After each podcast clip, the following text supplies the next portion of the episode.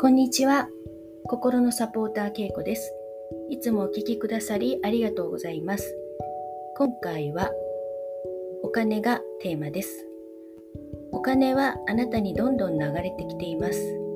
エイブラハムは言います。この人生で使っても使っても使い切れないほどお金はあなたの中にあります。これは忘れがちなので今しっかりと覚えておいてくださいね。あなたがその流れをブロックさえしなければどれだけでも、えー、お金は使っても使ってもどんどん入ってきます。宇宙はあなたが求めたものはすべて波動の現実、ボルテックスに用意されています。この世はすべて波動を持っていて、その波動に似た波動が引き合う。これが引き寄せの法則ですね。お金も波動を持っています。お金は波動です。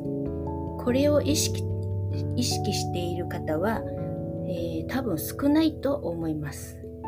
ですが、この認識はとっても重要で、あなたがお金を使うときに、あなたのその感情波動がお金の引き寄せに反映されるんです。もし支払うときに欠如の波動でお金を使うとあなたの豊かさは不足の方向に向かいます。ですからお金が今あってもなくてもお金を支払う時は感謝と喜びの気持ちで使ってください。ネガティブを一切入れないようにしましょう。今から私が言う思考をあなたは持っていないか確認してみてください。お金にネガティブな感情とは、物を買うときに、またこれ値上がりしてる。節約しなきゃ。家計簿つけなきゃ。これ買って大丈夫かな使えば入ってくるとか言うからとりあえず使ってみようかな。今月大丈夫かなこれらは全部疑いや不安心配の波動ですね。そうではなくてこのお野菜美味しそうだな。これ自分で作ろうと思ったらどれだけの労働力がいるんだろう。嬉しいな。このお店には何でも揃っていて素晴らしいな。お店の人も頑張って働いてくれてるな。ありがたいな。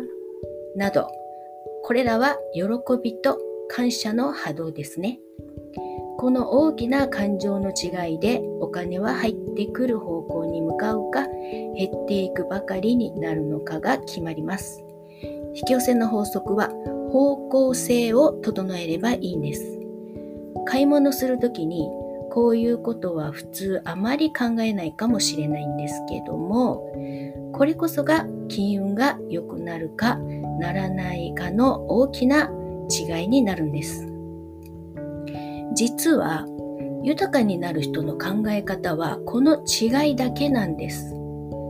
これをいつも気をつけて心がけておくと変わってきます。日々の練習です。練習していればその思考はだんだんと定着してきます。ぜひ不安でお金を使っている方は実践してみてくださいね。忘れないでくださいね。この世はすべて波動で動いています。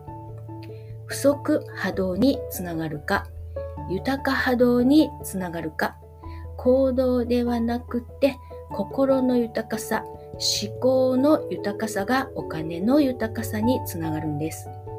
たったそれだけでお金に困らないのって思われた方もいらっしゃるかもしれませんが、これが宇宙で最もパワフルな引き寄せの法則の基本です。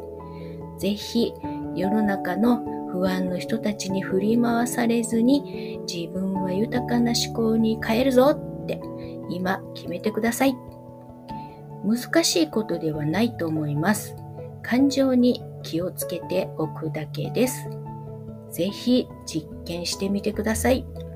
私は実践済みです。日々どんどん豊かになってきています。また最近大きな入金がありまして、どこまで行くの？って最近思ってちょっと興奮しております。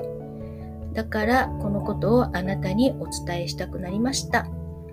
引き寄せは練習あるのみです。日々実践研究を忘れないようにいつもいい気分でいるように心がけてください。だんだんといろんなことが分かってきて楽しくなりますよ。引き寄せのコツをしっかりとつかみましょう。波動を理解されている方にはこの話は入りやすいかもしれませんが、まだ波動を理解されてない方は早く理解に努めてください。自分の思考で人生は作られていきますので、それ以外ないんです。引き寄せの法則は量子力学ですから、科学で証明されています。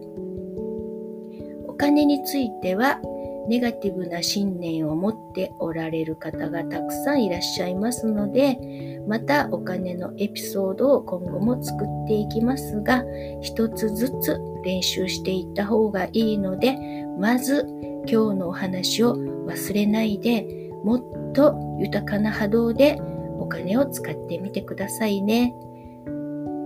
注意点です。結果を焦らないでくださいね。焦ると良い波動が帳消しになってしまいますのでよろしくお願いします。ボルテックスって何って思われた方はエピソードの7で引き寄せの法則の仕組みをお話ししていますのでよかったら参考にしてください。